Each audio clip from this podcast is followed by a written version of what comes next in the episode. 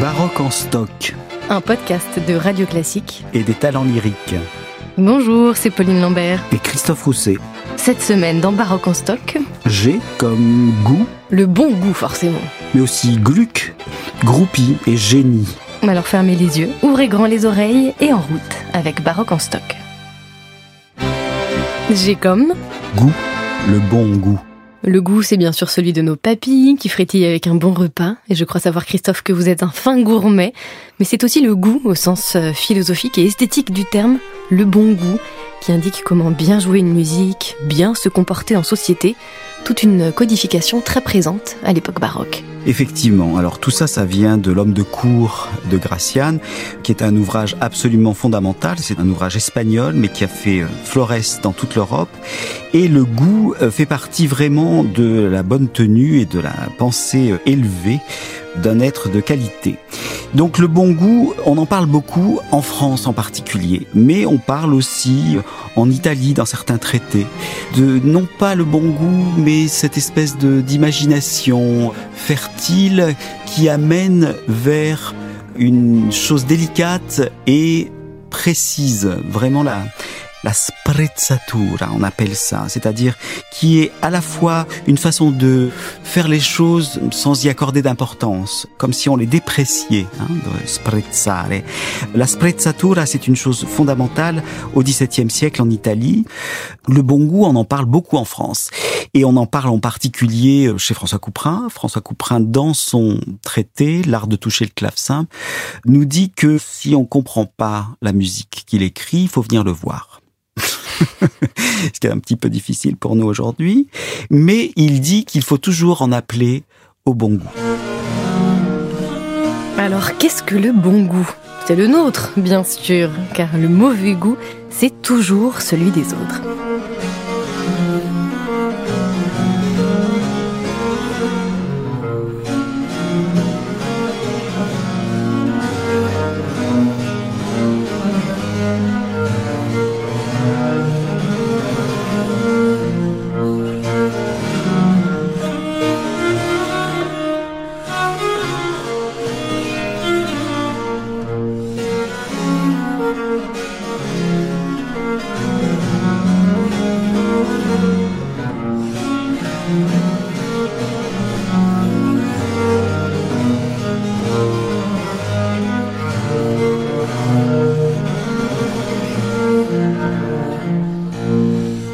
Il s'agit toujours d'avoir cette référence à cette appréciation personnelle des choses, l'équilibre qu'il faut trouver, l'investissement, parce que c'est une chose très très importante, l'investissement d'un interprète.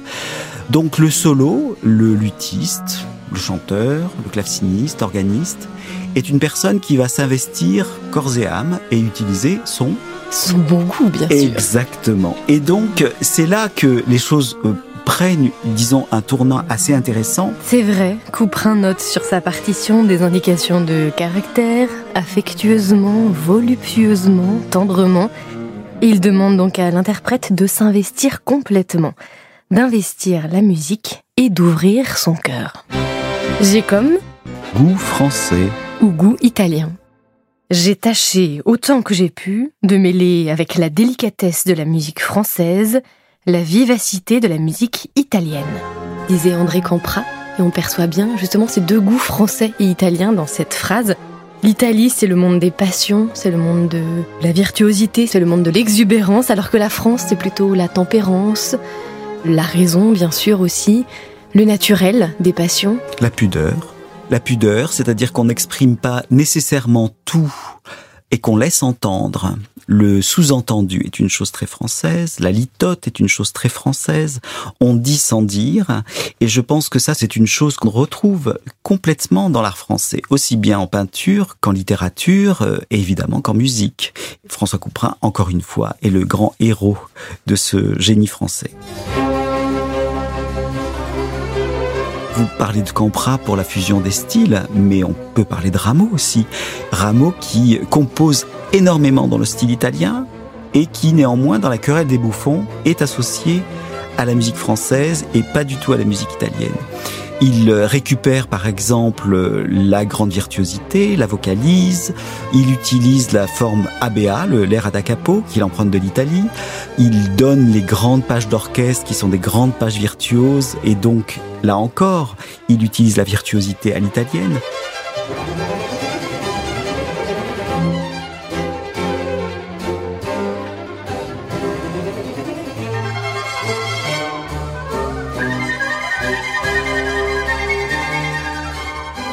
Mais il fait la fusion, évidemment, avec le style français qui est récitatif, déclamatoire, la danse, qu'on a beaucoup détaillée avec la lettre D, qui est vraiment une caractéristique française, le divertissement, qu'on a détaillé aussi, qui est une caractéristique très française à l'opéra, et évidemment, le style touchant, tout à fait hérité de François Couperin, et il est capable aussi d'écrire des tendrements au début d'un air d'opéra ou un air de musique dansée. Donc il va dans le caractère français en même temps qu'il fait cette fusion entre le bon goût français et le goût italien, qui est un goût beaucoup plus exubérant. De la fusion des styles chez Rameau et chez Leclerc entre le goût français et le goût italien, il faut passer à... J'ai comme... Gluck. Gluck et sa réforme de l'opéra, c'est lui qui introduit une nouvelle conception dans l'histoire de l'opéra. Il se heurte à un opéra français assez vieillissant, hérité bien sûr du modèle de Jean-Baptiste Lully, et lui souhaite retourner une forme de naturel dans le chant, dans la déclamation, simplifier les livrets aussi, parfois réduit à l'extrême, je pense à Alceste, qui met en scène la reine Alceste et son roi Admète, qu'elle va sauver en se sacrifiant. Il reprend aussi une conception héritée de l'Antiquité, avec le chœur qui joue un rôle fondamental dans le commentaire de l'action. Et Gluck va introduire une réforme de l'opéra qui va fasciner les compositeurs jusqu'à Berlioz un peu plus tard. Absolument. On connaît donc Gluck comme le grand réformateur. Il va arriver à Vienne, réformer l'opéra italien, donner son fameux Orfeo en version italienne. Et effectivement, comme vous le dites très très justement, le modèle grec, le drame antique est la source, la référence absolue. C'était déjà la référence d'ailleurs pour la Cappella Bardi au tout début de la naissance de l'opéra à Florence. C'est-à-dire à peine du chant, c'est plutôt de la déclamation accompagnée par une basse continue et des chœurs et quelques danses, donc à l'antique.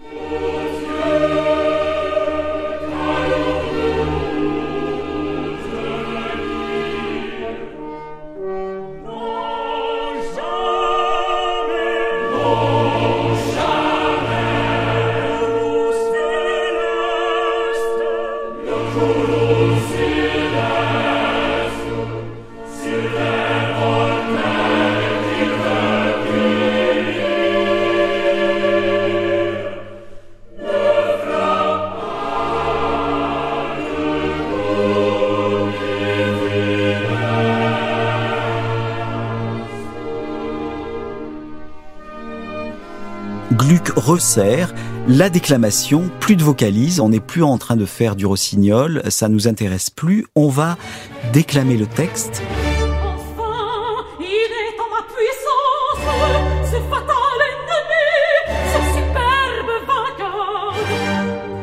Et donc des récitatifs accompagnés essentiellement des grandes formes chorales, peu d'airs, et s'il y a des airs, ils ne sont pas vocalisants, et on n'abandonne la forme ramélienne ou lullienne, comme vous venez de le dire, on resserre ça en 3 actes. Donc, la forme en 5 actes à la française dont on a parlé l'autre jour, c'est évacué et on change la structure même de l'opéra et ça sera le modèle, comme vous le dites, de l'opéra français pour 1 siècle et demi.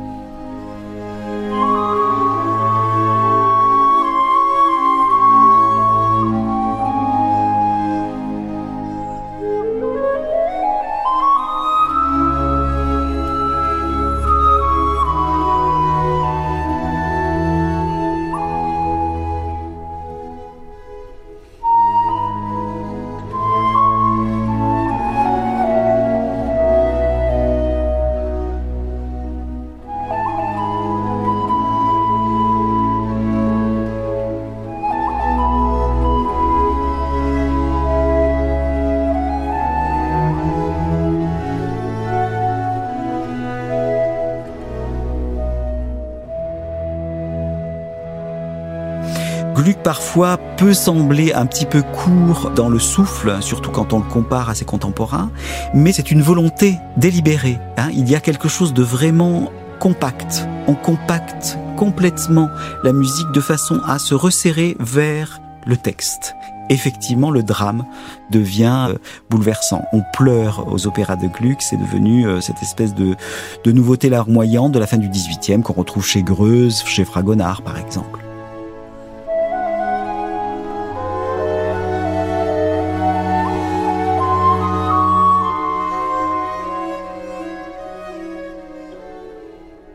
Et cette volonté délibérée de Gluck, on la retrouve dans la préface d'Alceste, qui est un véritable manifeste. Il dit ceci en ouverture de son opéra : « Je me suis efforcé de ramener la musique à son véritable rôle, qui est de servir la poésie par son expression, et de suivre le déroulement de l'intrigue sans interrompre l'action, ni l'étouffer sous une prolifération d'ornements inutiles. »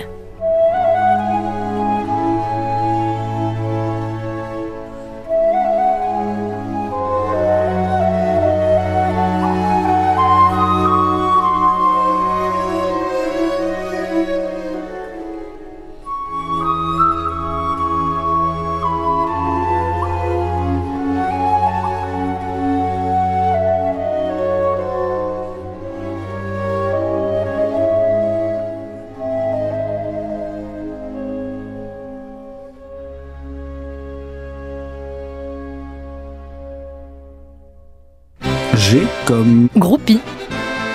Mais je crois, Christophe, que vous avez quelques anecdotes à nous raconter. Oh là là, les groupies. Évidemment, on les aime beaucoup, les groupies. Moi, j'en ai quelques-unes qui me suivent, des deux sexes d'ailleurs. Alors moi, ce qui m'est arrivé, par exemple, une fois avec une groupie, c'est une japonaise qui s'est amourachée de moi, mais je m'en étais pas vraiment rendu compte, qui a commencé à dormir devant ma porte, envahir mon répondeur téléphonique. Je me suis dit qu'elle allait finalement m'assassiner ou faire harakiri devant ma porte. Enfin, je ne sais vraiment pas, mais c'était devenu obsessionnel. C'est-à-dire, à la fin de chaque concert, elle était là, que ça soit en Haute-Provence ou au Festival Endel à Halle. Elle était tout le temps là. Et c'était effrayant. Ça partait de quelque chose de très joli, l'admiration pour un artiste, et puis ça devenait un film d'horreur. Une fois aussi, à un arrêt de bus à Paris, un monsieur vient vers moi, me dit « Vous êtes Christophe Rousset ?» Je lui dis « Oui, j'aime beaucoup ce que vous faites. » Alors, on ne sait jamais trop quoi répondre dans ces cas-là. J'ai dit « Mais c'est très gentil. » Alors, tout à coup, énervé et agressif, il me dit « Non, c'est pas gentil, c'est la réalité !» Et là, de nouveau, une agressivité extraordinaire. C'est très, très étonnant. Et parfois, on se dit « Bon, peut-être que le mieux, c'est que chacun reste dans son monde, que la groupie idéalise cet artiste qui lui ouvre les portes de quelque chose de merveilleux et que l'artiste, ma foi, se dise « Oui, il y a des gens qui m'écoutent, mais qui ne sachent pas forcément ce qu'il y a comme contenu en retour. » J'ai comme génie.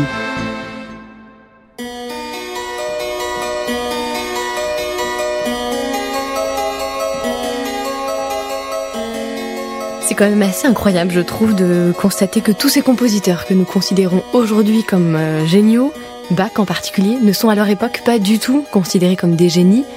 Bach était un artisan, tout simplement, un musicien. Provincial, un musicien provincial. À Leipzig, quand il a été choisi comme cantor, c'était pas le premier choix. Et c'est vrai que ce terme de génie apparaît à l'époque romantique et qu'on plaque aujourd'hui ce terme sur les musiciens de l'époque baroque. Et en même temps, à la fin de l'époque baroque, c'est là peut-être qu'apparaissent les prémices de ce génie, en tout cas de ces artistes géniaux qui sont mis en scène par leurs parents. Je pense à Mozart, bien sûr, avec son père qui met en scène ce jeune prodige avec sa sœur Nannerl, qui fait des tournées un peu partout en Europe, à Paris, à Londres, à Munich, à Francfort. C'est une manière d'exhiber un don, une qualité exceptionnelle, et c'est aussi les prémices du génie. Oui, absolument. La fin du XVIIIe est vraiment un passage charnière aussi dans l'art plastique. Par exemple, des textes de Madame de Genlis qui parlent de Guido Reni, par exemple, qu'elle appelle le guide de Michel-Ange, etc. Et on génifie finalement toutes ces figures de l'histoire de l'art. Au même titre que les musiciens, je veux dire, Gluck est aussi devenu une espèce d'idole. On va faire des funérailles nationales à la mort de Rameau, mais là on est déjà dans les années 1760. On ne le ferait pas avant. Je pense qu'on a reconnu le génie de Michel-Ange à l'époque, on a reconnu le génie de Raphaël à l'époque, etc. Mais on n'en faisait pas des super-héros. Le Panthéon était réservé plutôt pour des hommes politiques, pour des figures charismatiques.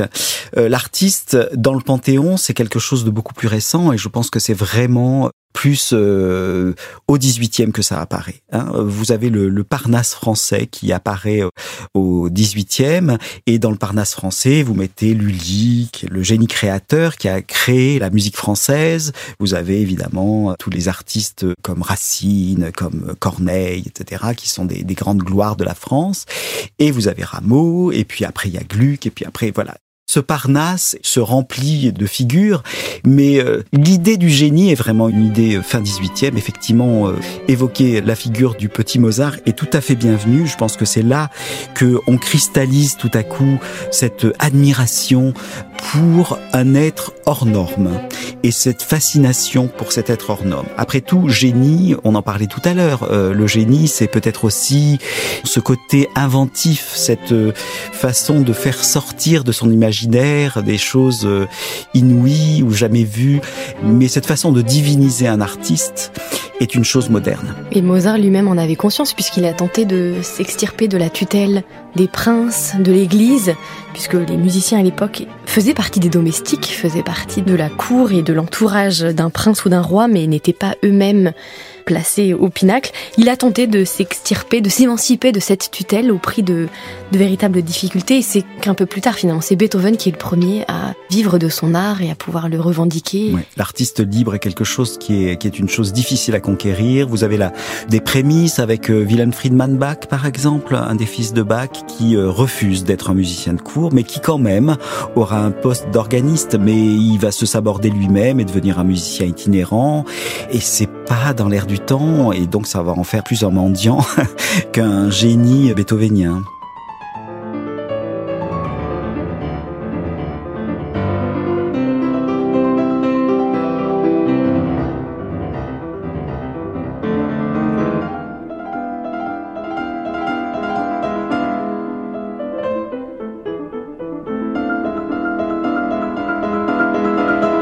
C'est déjà la fin de Baroque en Stock.